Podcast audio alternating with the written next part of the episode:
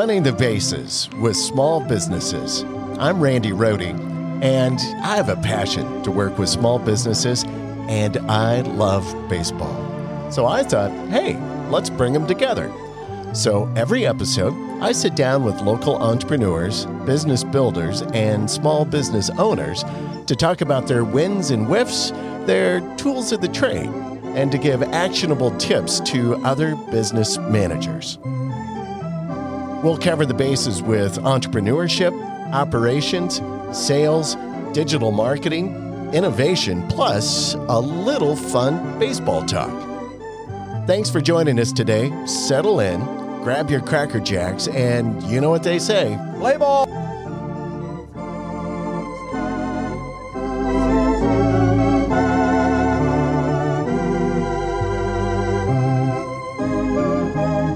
All right, Gary, take it away. That's, I don't know the guy's name, really. It's not Gary. I don't know who he is, but you know, it's just a good sound. It sounds good. But he's got a good finish at the end. That's good. All right. Hey, thanks for joining us, everybody. I'm Randy Rohde, and you're listening to Running the Bases with Small Businesses. This morning, I've got a great guest, Phil Rankin from EvenMix and a few other companies, and maybe we might hear a little bit about what they are. So, Phil, great to have you. Yeah, good morning. Thanks for having me. Yeah, very good. It is morning, so Phil and I, you know, this is kind of great to do the show because Phil and I are both kind of morning guys, and we have the same hairstyle, so we don't have to worry about, you know, getting... low maintenance. Low maintenance is right, so we're not... Or no maintenance. Yeah, right. So, Phil, EvenMix. What in the world is EvenMix? Yeah, thanks. So, so EvenMix is basically we looked at like the mixing industry and saw, you know, what was missing out there, what customers were looking for, and we designed and patented a 3D mixing blade with variable pitch. So basically we mix drums, IBCs, containers up to, we say 1,000 gallons, but you know, we can go a little more than that. And so, yeah, we're providing a good mix to liquids. That's interesting. So I'm going to pull back, and I was waiting. I thought for sure you were going to say bung, because I'm like, okay, we gotta like define some terms here. So when you're saying this 3D mixing technology and IBCs, you know, because and I will be totally upfront. Phil and I work together. He's one of our clients, and so we have a lot of fun stuff. But he did have to educate me a little bit. I'm like, what the heck is this bung thing? So what? When you're saying 3D technology and the mixing, I mean, I guess I don't think about it from those terms, or the average person may not. So can you? What is that? What is the IBC tote as well? I think is a whole other concept. No problem. I'll even define bung too. Okay, perfect for our listeners' benefit. So. So 3D mixing is basically, you know, a lot of mixers go just vertically, and whatever comes up must go down. So it creates a big vortex, sucks a bunch of air in. So we go 3D, meaning horizontally, vertically, and circumferentially. So we create a lot of circulation around in the container, which makes for a good mix. So that's that one. The IBC is intermediate bulk container. It's basically those big like plastic cubes that everybody sees outside of a plant. It's like 4 feet by 4 feet by 4 feet, usually an aluminum cage. So that kind of, carries a lot of liquid, about 300 gallons. And of course there's drums, which are 55 gallons. And on those drums and on IBCs, there is what they call a bung. A bung is basically the opening. Be it on the top, be it on the side, wherever it is, a bung is a fitting. It's an opening. So it's the little round, probably like 2 or 3 inch diameter. Yeah. Usually, on a drum, anywhere from like 3/4 of an inch up to 2 inches. And then on an IBC, they're pretty much always 6 inches. They can be 9 inches, but pretty much 6. Okay. All right. So who are your customers for this kind of technology? I mean, for this particular thing that you do? Big chemical companies. I mean, it can be a whole variety of things, different industries, you know, from paint to chemicals to especially like a lot of ag chemicals as well. Food industry, you know, as of late, we've really gotten into hand sanitizer, you know, so it's a pretty broad reach, really. I mean, once you start getting into it, I mean, people mix a lot of stuff, you know, food. We mix honey for a company in Arkansas, you know, different flavors into honey. Wow. There's a lot of stuff that gets mixed. You know, in business, and I know, you know, you've gone to business school and, you know, people always talk, even at the very basic level, they say, hey, you need to find a problem that an industry or a consumer has, create a solution, and then go present it and sell it and make gobbles of money. Hopefully that's all working for you. So tell me about, I guess, the process, you know, for EvenMix and what your approach was. How did you identify what the problem was, and maybe even a little bit of what that problem was? And then how did you begin to, you know, really kind of fabricate, engineer the solution for it? Sure. Yeah. So actually, I bought these businesses, you know, kind of three different businesses, bought them all like right around 11 and 12. So I kind of, you know, I didn't start from scratch, start from nothing. I bought these businesses and they kind of had the genesis of the idea for EvenMix. And I saw it as like, okay, I can buy a business, you know, which does kind of a commoditized service, you know, but they have this niche idea, and that's what I was really after.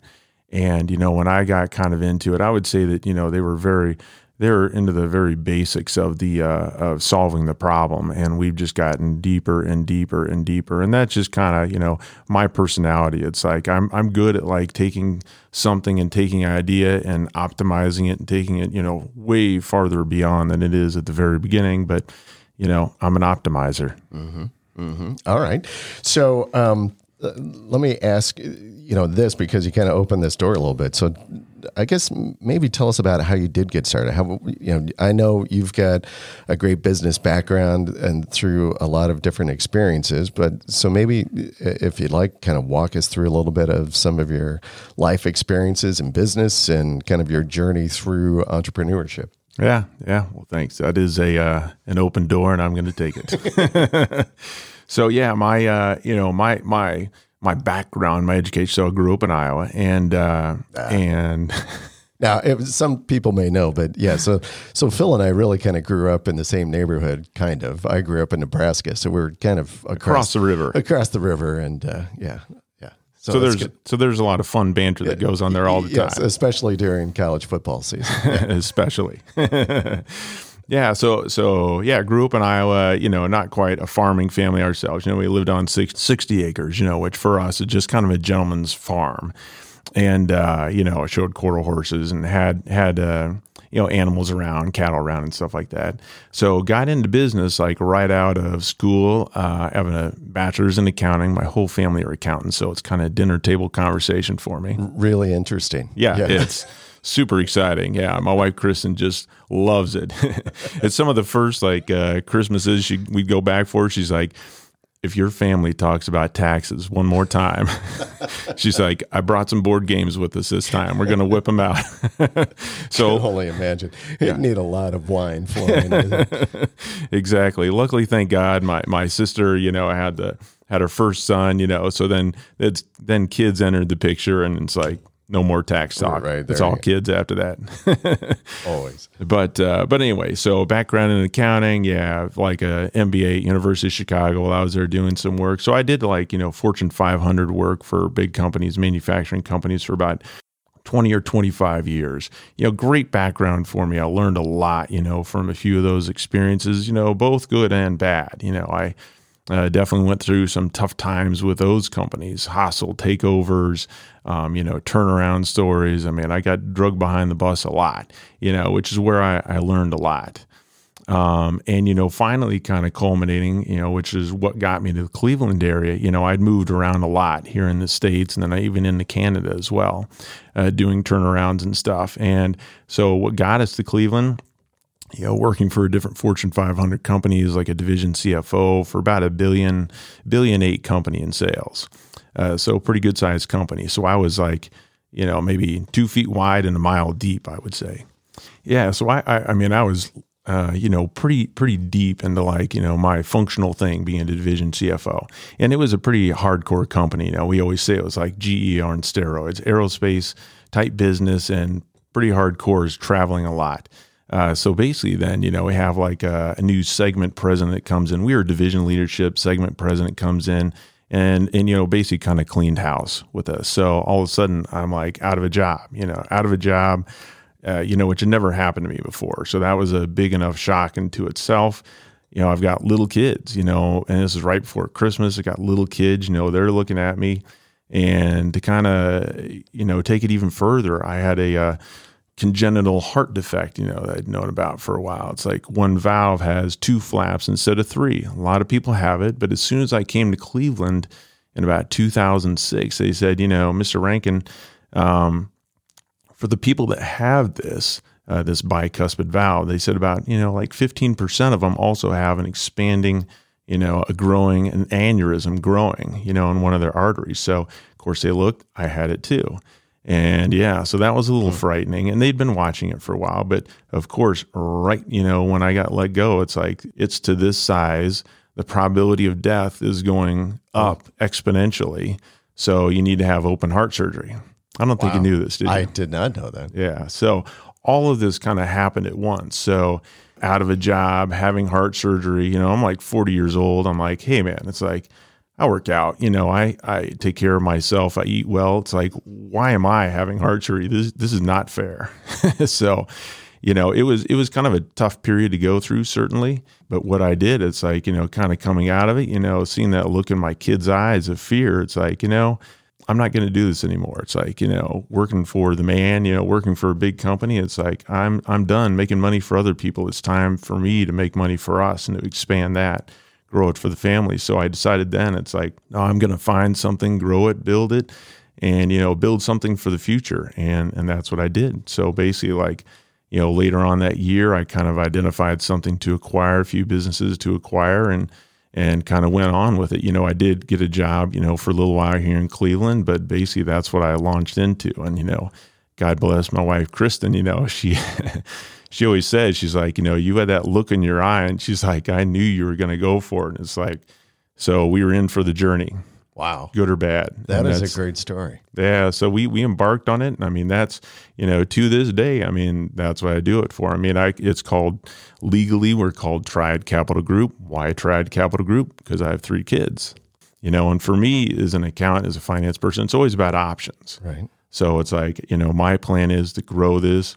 And then, you know, at the end of the day, because, you know, hey, I'm not going to be around forever. I want, you know, my wife and kids, you know, to have options. Like they can work in it, they can sell it, they can do whatever they want. You know, it's my objective to kind of build a good, you know, investment that has perpetuity to it, you know, kind of a growing investment. And it's a lot of fun. I mean, I love doing the small business stuff. I've been doing it since I was a kid. Mm-hmm. So it's been going on for a long time. You know, it began way back in Iowa on the school bus. You know, my very first business was actually doing like custom paint jobs on Matchbox cars. Oh, really? Yeah. I have not heard that one, but that's a great, nice little entrepreneurial pitch as well. Yeah, it's a growing market. I'm thinking about getting back into it. I think it probably could be. How did you go through the process of, I guess, maybe finding and selecting the companies that you purchase? Because there's a group here in Cleveland, I don't know if you're familiar with them, called Promise Partners. And they do, it's out of a bunch of guys out of the Case Business School. And they essentially pull guys together and do kind of what you described, where they are looking for businesses as individuals to essentially go buy and run and grow and operate and create some real equity. And so how did you do that? So there's that group that kind of does it, and they support each other and kind of help, you know, try to find this stuff. How did you do this? Were you on your own? Did you like, hey, I'm going to go scour Cleveland and figure out what's out there? Yeah, it's, you know, I mean, I knew a couple people that had done things similar to this. You know, it definitely helped me that I had a background in accounting, because, you know, I can read financial statements pretty quickly and like get a feel for like, okay, at least of what's on paper, it's like, this is what I'm seeing in the business. You still need to talk to them and figure out what's going on. But, so I just started networking. I mean, be it with individuals, through like business brokers, through groups like the one you mentioned there. I mean, you know, there's a big M&A activity, a big M&A group in general, like around Cleveland, and a lot of people that you can bump into with this stuff. So I did a lot of networking, and you know, I found each one of my three businesses a different way. You know, the first was through, you know, a friend of a friend. Second was through a broker. You know, third was through an ad, and I saw on like an online, you know, online listing. So all three were different. Okay. Yeah, and it was very interesting. You know, I do have kind of a unique skill set where, like, okay, I have accounting. It's like I've done turnaround stuff with corporations. So, you know, I was kind of like a one-man M&A team, and, you know, I was funding it with my own money, you know, and money from the bank. You know, Huntington was good to step in and help me out. So, you know, it's I just kind of was a one-man wrecking ball. And the strategy, you know, thought about it a lot myself, talked to my friends about it, you know, talked to my wife about it. You know, we're very different personalities, so we come at things from very different ways. And, you know, it helped me out a lot just to hash it out a lot with somebody else. Wow, that really is impressive. So, yeah, you sought out, you picked up three different companies, I'm assuming kind of at three different times, you know, transactions. I'm not sure on the timeline of that. Are they all winners? Did you all, like, you know, hit it out of the park in every one, or did you have one that was right? Oh yeah. High and fast. Absolutely. Yeah. So three companies, all bought for different reasons. And one of them, yeah. Oh no. It's like, I basically flushed $100,000 down the toilet for like 5 years in a row. And then finally it was like, that's it, Phil. It's like, you can't save everything. You can't fix everything. It's over. You know, shut that part down. But, you know, I will say, you know, yeah, a lot of it is, you hear how much is luck, how much is hard work. Well, you know, even out of that one where it was like kind of that business wasn't a business I could continue. However, it's like the technology in it, as it turns out, it's okay. So one company kind of had the design and the ability to make these mixing blades. We're a metal stamping house and metal forming house, special metal stamping. And the other one that I had, American Assembly Tools, it's like pneumatic tools. Well, how do you drive these mixers? Pneumatic motors. So, you know, we know how to make air motors. We know how to make planetary gear sets. We have all that technology. So we can do it. And we add electricity to it. We do DC motors. And I've also been very lucky where I have some good partners. Let's say when I acquired the business, there was a gentleman there. He's very interesting. He's in his late 80s. His name's Dan Shremo. He's my R&D guy, and he's a former NASA launch engineer. So he is sharp, man. That guy is really sharp, very smart. You know, half of our conversations are in numbers, you know. Which as an accountant, you're probably like, hey, I love this. This is like, yeah. Let me get my slide rule out. Exactly. It's like, he's speaking my language. But, you know, just an incredible with physics and engineering. And I mean, he helped me a lot, like design the, well, I mean, I put his name on the patent. I'm not on the patent. I put his name on the patent. You know, we patented the blade design, and he's on it. Dan's on it. So, I mean, it took some people like that. You know, I'm the pusher. You know, they're like, oh yeah, we have this air motor business. I'm like, hang on. I'm like, we need to figure out how to get that. Oh, it's not going to work. I'm like, it is going to work. You know, yeah. I can guarantee you it's going to work. We need to find a way how. Well, that's terrific. You had a great vision and the way that it's worked then, so that you've got some great synchronicity between the businesses, integration, help each other, and continue to grow from that. That's fortunate or planned or a little bit of luck sometimes. Sometimes the best businesses are, because it's a little bit of luck, or you were there when the opportunity was. You were ready, I guess, is what this statement is. You're ready when the opportunity comes, and that can drive your own luck. Yeah. Yeah. I'd say ready. It's like that. That's a big part. A lot of it is, you know, your mindset, how you approach things. Right. You know, another part's like, of course, like, do you have the intelligence? Do you have the horsepower to back it up? Which, you know, I'm not sure that I do, but I have the hard work. I'm willing to work hard on it. So it's like, you know, I've always relished, and I do good in situations where there's change, where there's uncertainty. It's like I get kind of that fear behind me. I experience it. I go through it, but I get through it quickly. And then I move on to, all right, now what are we going to do? You threw out a phrase that I wanted to go down as well, which was mindset. And the mindset is I don't want to say challenging, but it's always, you do have to have a certain mindset. And I think it's as a challenge for a small business owner, because often you are the guy at the top, right? You're the boss, you're the leader.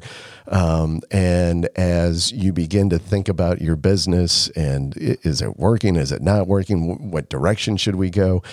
You know, often you're not going to go have those conversations, depending upon, you know, with the team that you've built around you. And so how do you keep on track with the right mindset and that sounding board? Where do you find that? What have you found as a business owner kind of in that seat now? Oh, what do I do now? Who do I talk with? I'll tell you that's a great question, because for me, you know, like I said, I mean, I'm an accountant by training. And so as you could imagine, it's like, you know, and sure, I was born in 1970. So growing up in that time, it's like, you know, my parents went through tough times here and there. I had no idea. They tell me about these things later. I'm like, what happened? You know, how come I didn't know anything about this? You know, they really shielded us for, you know, my sister and I from a lot of this, and they kept a lot of it to themselves. So number one, that's my upbringing. Number two, you know, I'm an accountant. So it's like my brain is kind of wired to like, let's keep it, let's solve it. You know, it's all a Rubik's Cube going off in my mind all the time. But one thing, you know, that I learned kind of early on with a group, you know, so there's an Entrepreneurs Organization, a group I'm involved with, that has helped me a lot. And a lot of it is because you talk a lot about your feelings, you know, your feelings and what are you feeling in this situation? It is that group of like, okay, they're all business owners. We get together once a month and we talk about a lot of aspects like, you know, personal, family, business, community. What's the best? What's the worst? What's the 5% of stuff that we're not telling anybody else? We're not telling our family. We can't talk to our friends. Who do we talk to about this stuff? And so it is a lot of those challenges, and a lot of it is we share a lot. We don't say like, Randy, you should do this. It's like, well, Randy, you know, that's an interesting challenge you're up against. I've faced that before, and in my experience, I did this. And I'll share this gift with you. I'll share my experience with you and tell you exactly what happened. And this is what I did. And maybe like I killed it. It worked great. Or man, I went down in flames. Like, you know, it was bad. That is such a great way to share information or advice, I think. And I now my wife will attest to this. I do not like criticism. I really bristle, but I do want it though. Right. I want to hear some feedback.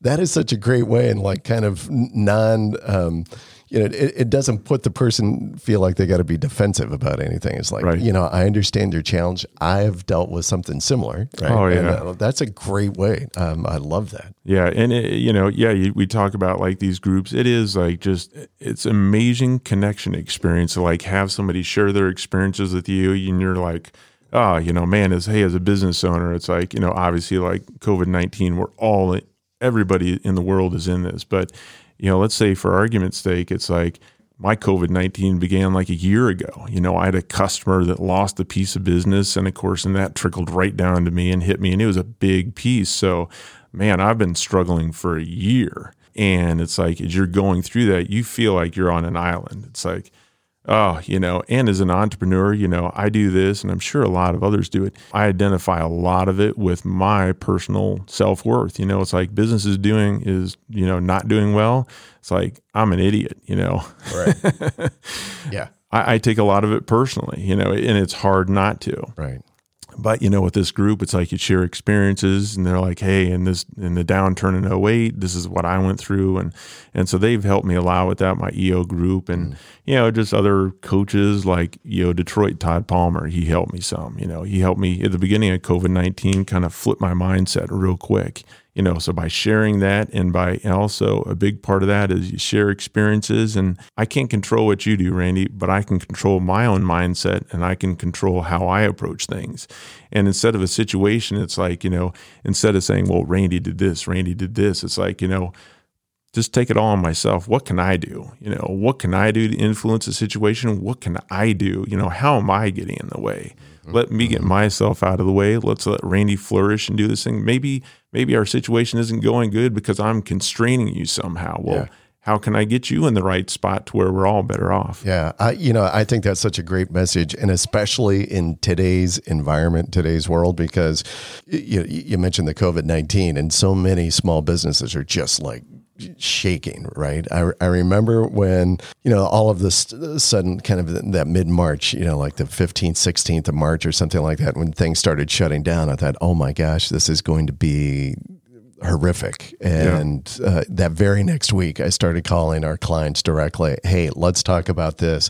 How is this going to impact? What can we do for you? How can we ramp up and really think about our marketing and our strategy in a different way in this particular environment? And I have to tell you, these people were afraid. I mean, and rightfully so, because all of a sudden, I was in this boat. Things were just humming along great and very happy in the direction. And then all of a sudden, completely out of their control. Oh, yeah. It just severed. Right. And similar, I had to kind of go through a process of, I was mad, you kind of go through this grieving kind of process. I was mad. And then eventually, I remember I was working on a Saturday here in the office, and I came home and I told my wife and said, Kathy, I'm over it. I got it. I'm of the mindset now that now I'm going to control it. Yeah. What can I do to figure this out and go forward and find the opportunity in it? And it's hard to do that. And especially when you're running a business day to day and you're in the weeds of it, if you would. See, I held my tongue there. I was almost going to say something different. And you've trying to figure this out. It's so easy to be so myopic and not get over it. And it's hard. That mindset is hard. And so I guess the lesson in this segment of the conversation is, find people you can talk with safely and honestly, and be as transparent as you can, I think, in that. Yeah. Yeah, exactly. I mean, I like I said, it's not natural for me, but, I've definitely learned it's like, hey, the more open I am and the more transparent I am about my feelings and my situations, then I find relation to other folks and it comes back to me quickly, very quickly it comes back to me. Yeah. And, so you remind me of, I did a couple things. So first, I did a post kind of at the beginning of the COVID-19, Facebook, and it was just what I was thinking at the time. And I don't do that a whole lot. And I said, I don't have a fever. I don't have shortness of breath. I don't have any of the signs of COVID except for fear. That's the only symptom I really have.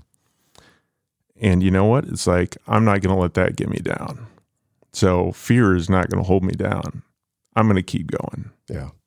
And I think, a lot of people are like, right on. Like, I hear what you're saying and I'm with you, man. Yeah. And that was great. I mean, it made me feel really good just to express it.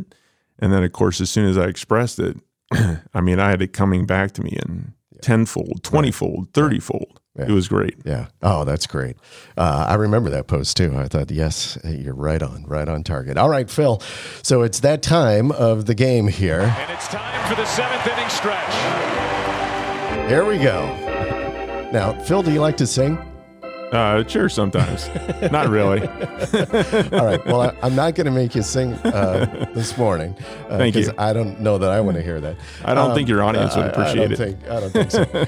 However, I do want to ask you a question. So are you the more traditional kind of seventh inning stretch kind of guy when it's that time? Do you want to like get up and sing, take me out to the ball game? Or are you a more contemporary, there's that other song that's gotten a lot of recognition out there now, that Sweet Caroline. Are you like, that's a great song too in the seventh inning? Where do you lean? Traditional or contemporary?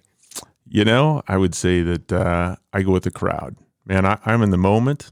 So when I'm there at, wherever it is, Wrigley, maybe even Comiskey, well, wherever it is. Yeah, I will tell you. So I was a lifelong Cubs fan, and I'm sorry, I love Cleveland as well. I rooted for the Indians. I still root for them every game when they play. But yeah. There's nothing like being at Wrigley when they're playing, like, all right, everybody, like, let's get up, man on one. And they go through it. It's like, that's like, nirvana right there. Absolutely. But I love that, being of the crowd. And so this is a great recording of exactly what they do at a nemesis of the Indians there, the Red Sox. Oh. But I love this song in baseball, and you know, as people, the purists are kind of like, oh, but this song is like got such great crescendo, and the crowd gets into it, right? I love this part. Ba, ba, ba. Yeah, there you go. You know, how can you not? You love can't. You can't help it. Yeah, you're just like, yeah, all right. Yeah, that's all fun. All right. That's great stuff. Yeah. Okay, so the seventh inning stretch, we didn't do any singing, but we had a little fun anyway. So. That's all right. I got a few ba-bas in there. We got a, yeah. Got a few cheers. All right. All right, so let's kind of get back to the conversation here a little bit. So let's talk a little bit about marketing and where you find. So you're, you know, earlier on, you talked about, you know, some of the different customer segments that you have, agricultural, distilleries, other industrial or commercial kind of uses.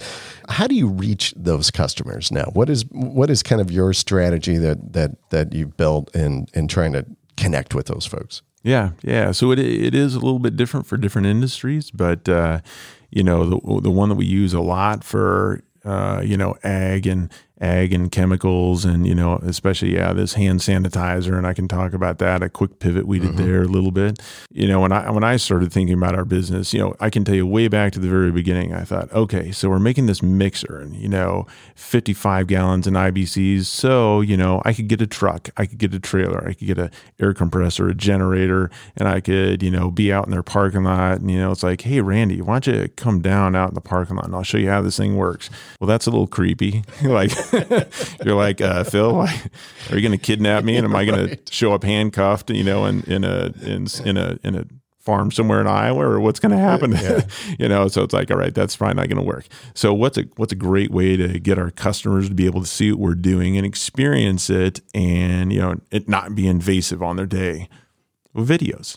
So, you know, we've been shooting YouTube videos for a long time. So we've been shooting, producing those, putting them out there on our YouTube channel. That's a great way for us to reach people. You know, our website, we've been doing a lot of work on our website. We have an online store on our website. You can buy straight from there. You know, most people call in, and I love talking to people. You know, I know far more about mixing than I should. You know, if you asked me 15 years ago something about mixing, it's like, I don't know, stick a spoon in there and stir it up. You know, that's all there is to do. I know far more about it than I should, really. But, you know, so we shot a lot of videos. You know, we've redone our website several times. You know, you work on your logo. And then, you know, we did a lot of Google ads, you know, like paid for clicks. So we've been doing that for a little while. You know, you and I have worked together obviously on SEO. So the more organic, like search engine optimization, writing blogs, doing those videos, produced videos, you know, you stepped up our video production quite a bit. Anyway, so it's like, you know, that SEO, and, you know, so for example, it's like, you know, so like about 8 weeks ago, I got a call from a customer in Dubai, and okay, Phil, you know, looking at doing this and this, and, you know, what are you going to be doing? Well, I'm going to be making hand sanitizer. This is on like a Thursday or Friday. I'm like, that's interesting, you know, because we're just beginning to hear about COVID, hand sanitizer, wash your hands. I'm like I said, I may not like see things a mile away, but when they're there, I get it, you know, and I know how to optimize it. So right that weekend, it's like wrote a blog, you know, pushed it out on FaceTime and LinkedIn, you know, obviously had it right on my website. And, you know, then within like Google Ads, created a little like Google ad campaign specifically for it. And yeah, it's like, you know, I don't nail everything right out of the chute, you know, like, nobody does, right? I mean, that's life. That's being real. Right. So, I mean, sure, it's like I put it out there, and yeah, of course, like very first, it's like, you know, one of my keywords was like hand sanitizer, or making hand sanitizer. Well, come on. It's like everybody in the world was Googling that. So, I mean, I blew my entire budget in like 5 minutes on a word, you know, word that didn't even mean anything. But, you know, you watch it, you know, you plan, do, check, act, you know, it's like I had a plan.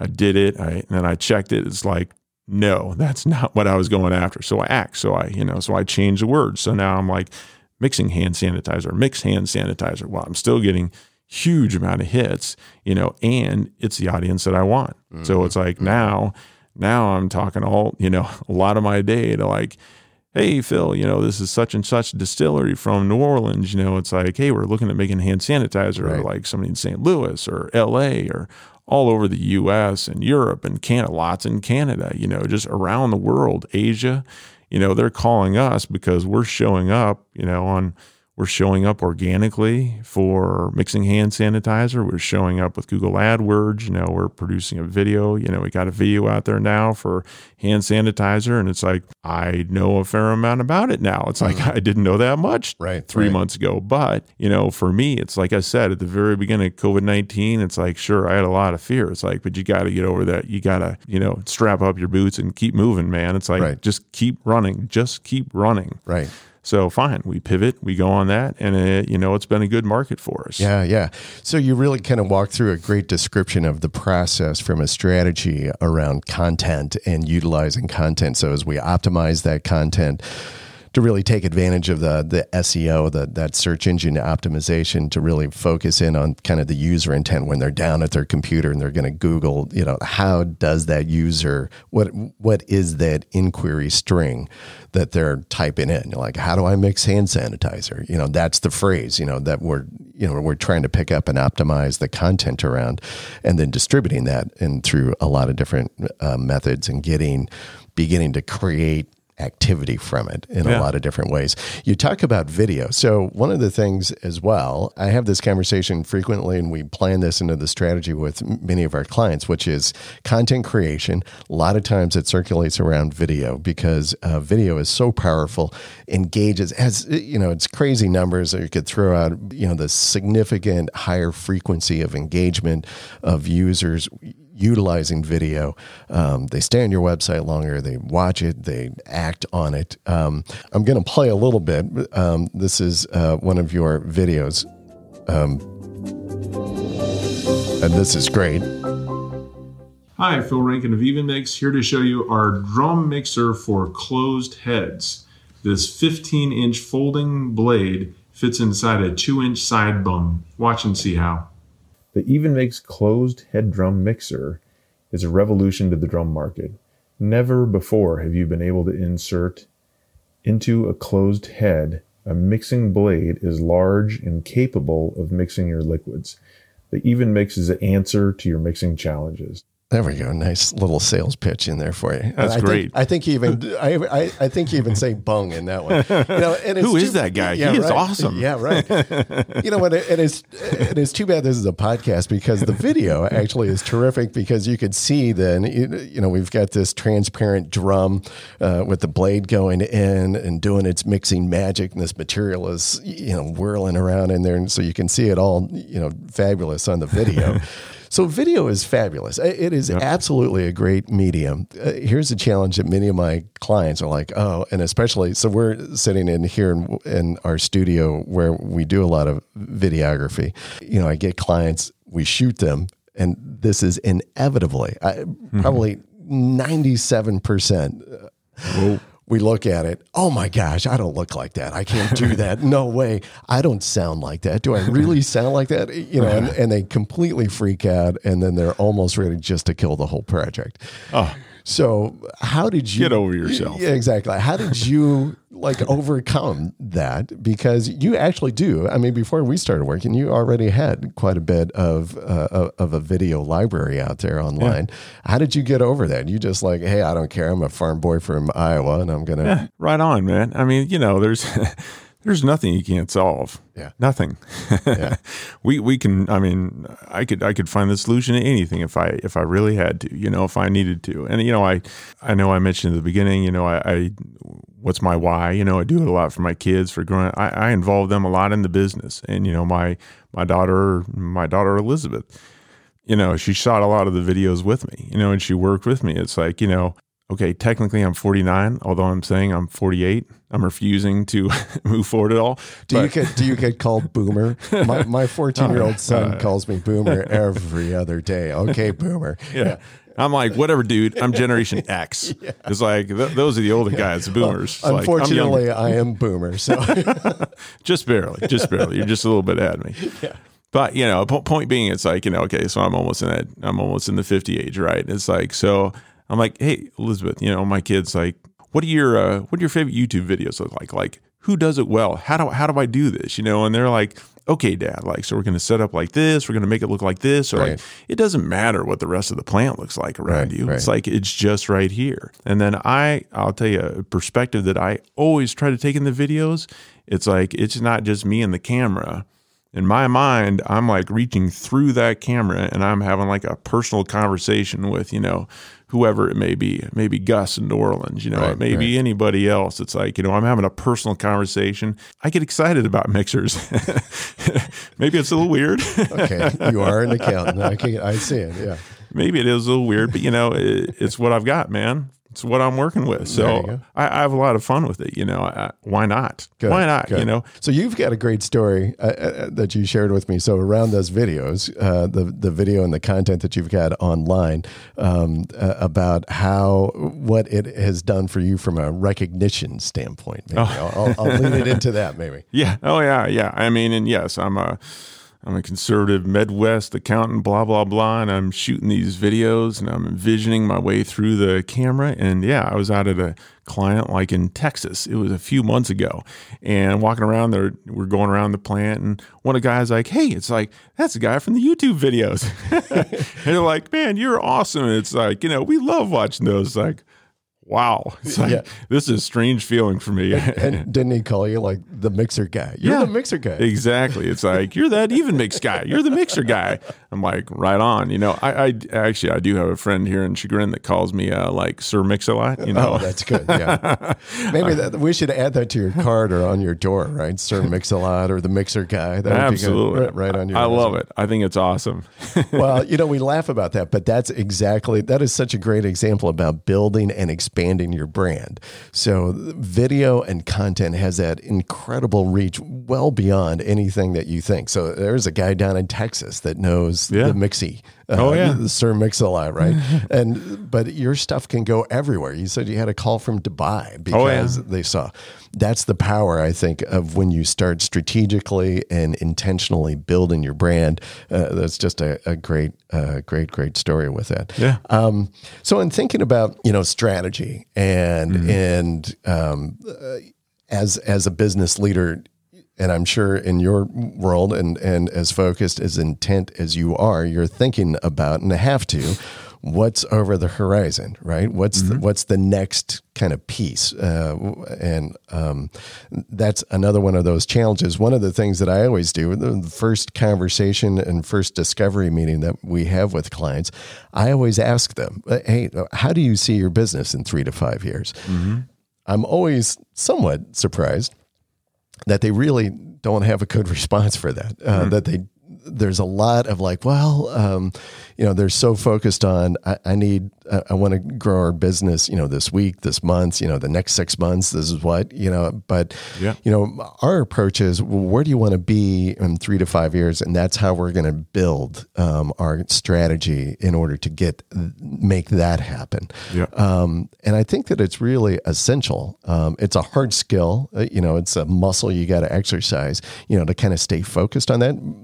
Listening to you here this morning, you've got that muscle, you know, so you got to. How do you approach it? Do you have some method or how do you approach strategy? And I don't know, what's down the road for you guys?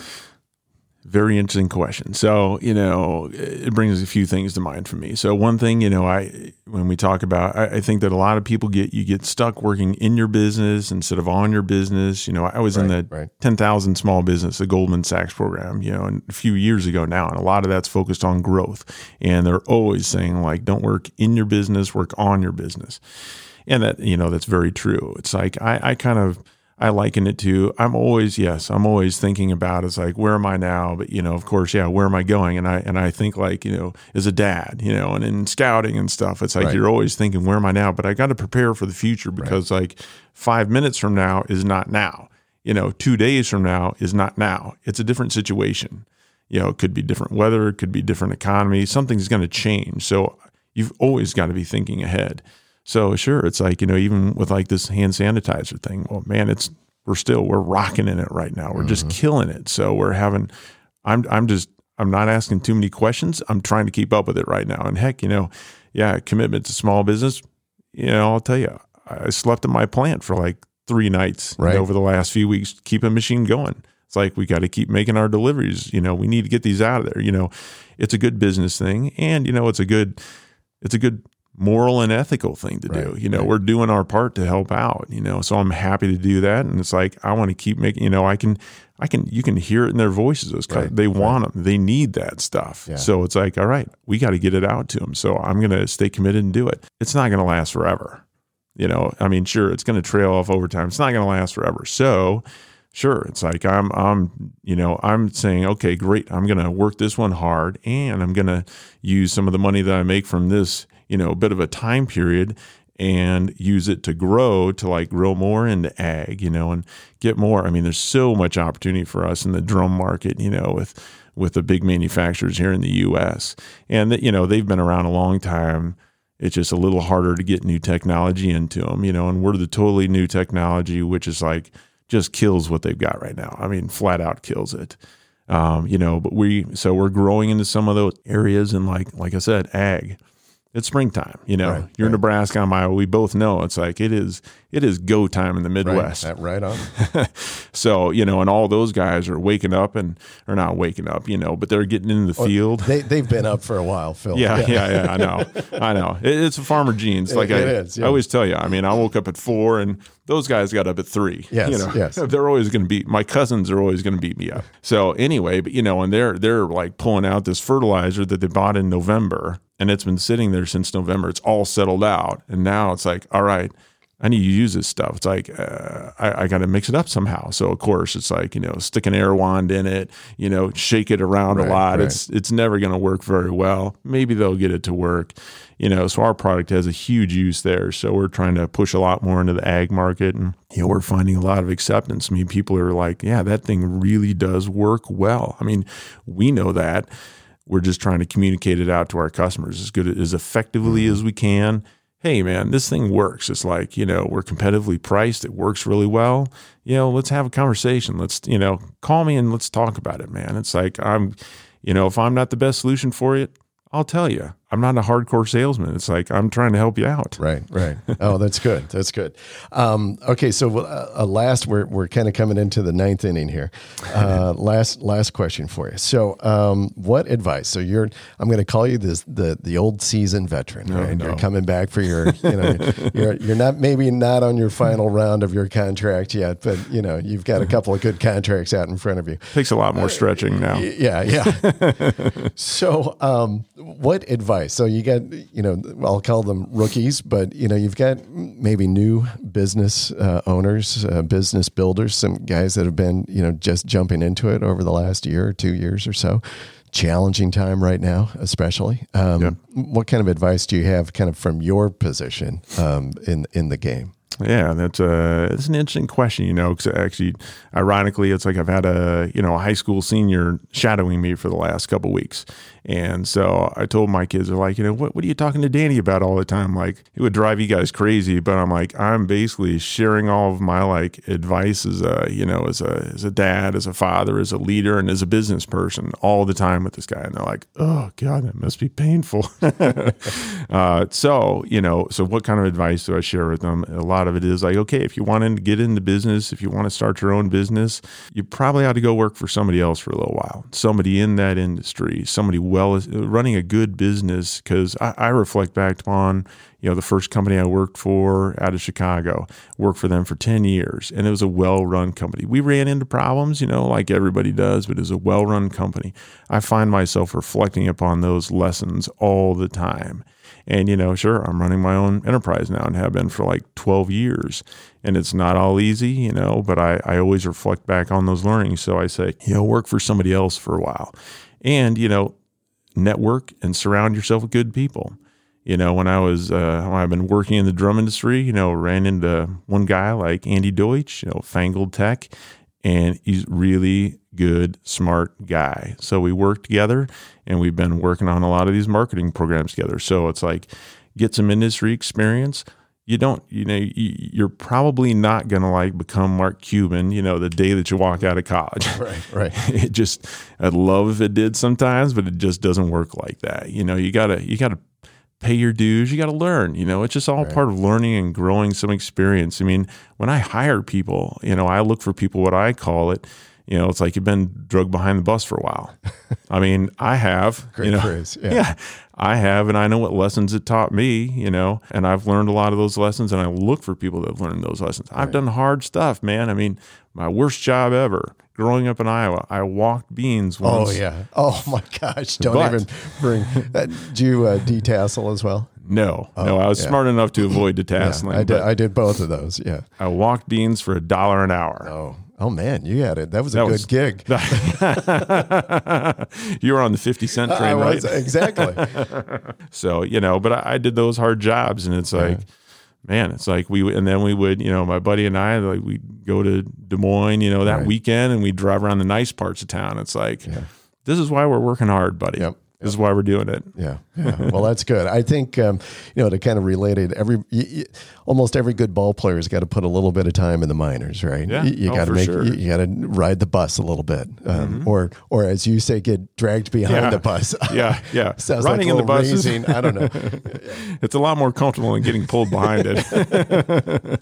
All right. Well, that's great. Well, Phil, thank you so much for joining us today and being on the show. Really appreciate it. It's been great to have you. Thank you for having me. I really appreciate it. I love sharing this stuff. Yeah, good. Hopefully it was worthwhile for somebody. Yeah, no, I think it will be. All right. Well, hey, everybody, thanks for joining us today. If you have found this podcast interesting, of course, we would love for you to share it, review it, and of course, subscribe. Running the Bases with Small Businesses is brought to you by 38 Digital Market, a digital marketing agency committed to client growth with lead generation, higher conversions, and increased sales.